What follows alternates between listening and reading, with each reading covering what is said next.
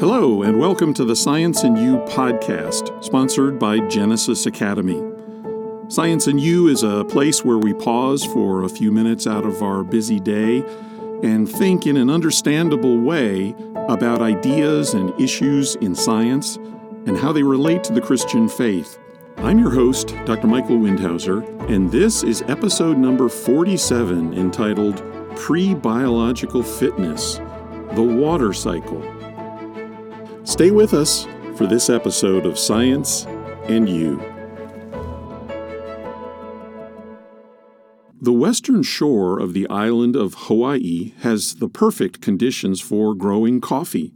Overnight hours are clear and cool on the slopes of Mauna Kea. Daylight brings the radiant heat of the sun, which warms the upper layer of the ocean and causes evaporation during the day. The warm, moist air is swept upwards from the coast, cooling and condensing first as clouds and then falling as a gentle rain on coffee plantations below.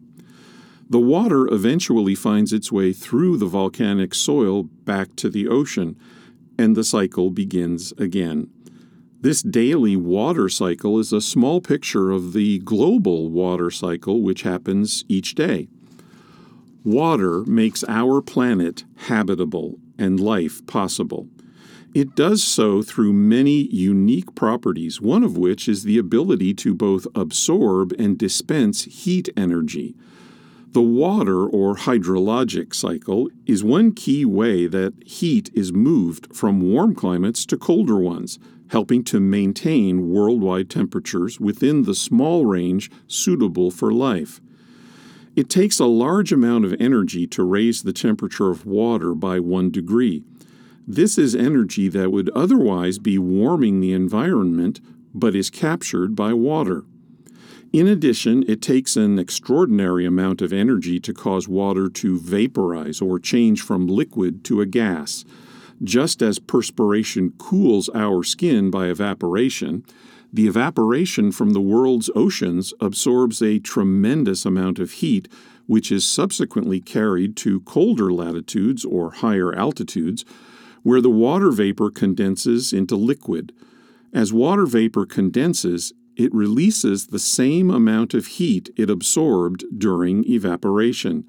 This warms up colder climates. Something similar happens when water freezes and thaws. Melting ice absorbs a huge amount of heat energy, which is subsequently released when the liquid water freezes. Water is the perfect compound to absorb, store, circulate, and dispense heat on a worldwide basis. With 70% of the Earth covered with water, the moderating effects of water on local and worldwide climate can't be overstated. But these physical chemical properties are what Wiker and Witt call, quote, pre biological properties that is, these abilities of water were present before life, yet are perfectly suited to support life on Earth, from the microscopic to the worldwide scale. Wiker and Witt see water as a thing of genius, consisting of only two elements and possessing, quote, all the needed powers that complex and even intelligent life demand, end quote. The water cycle is only one aspect of a range of powers resident within water, which powerfully reveal how the natural world was created with the intent to support intelligent life. Since, by definition, natural selection requires a living organism capable of leaving offspring, which may or may not survive, and water is part of the non living world it cannot be natural selection that is responsible for the properties of water. Rather, this type of pre biological fitness for life means that the Creator of the earth and the universe had us in mind from the very beginning. Pre biological fitness, the water cycle, was first published in the July August 2015 issue of Creation Matters.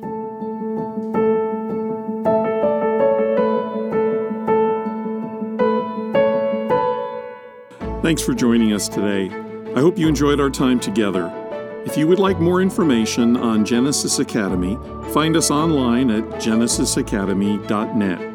You can find Uplook magazine at uplook.org. See you next time on Science and You.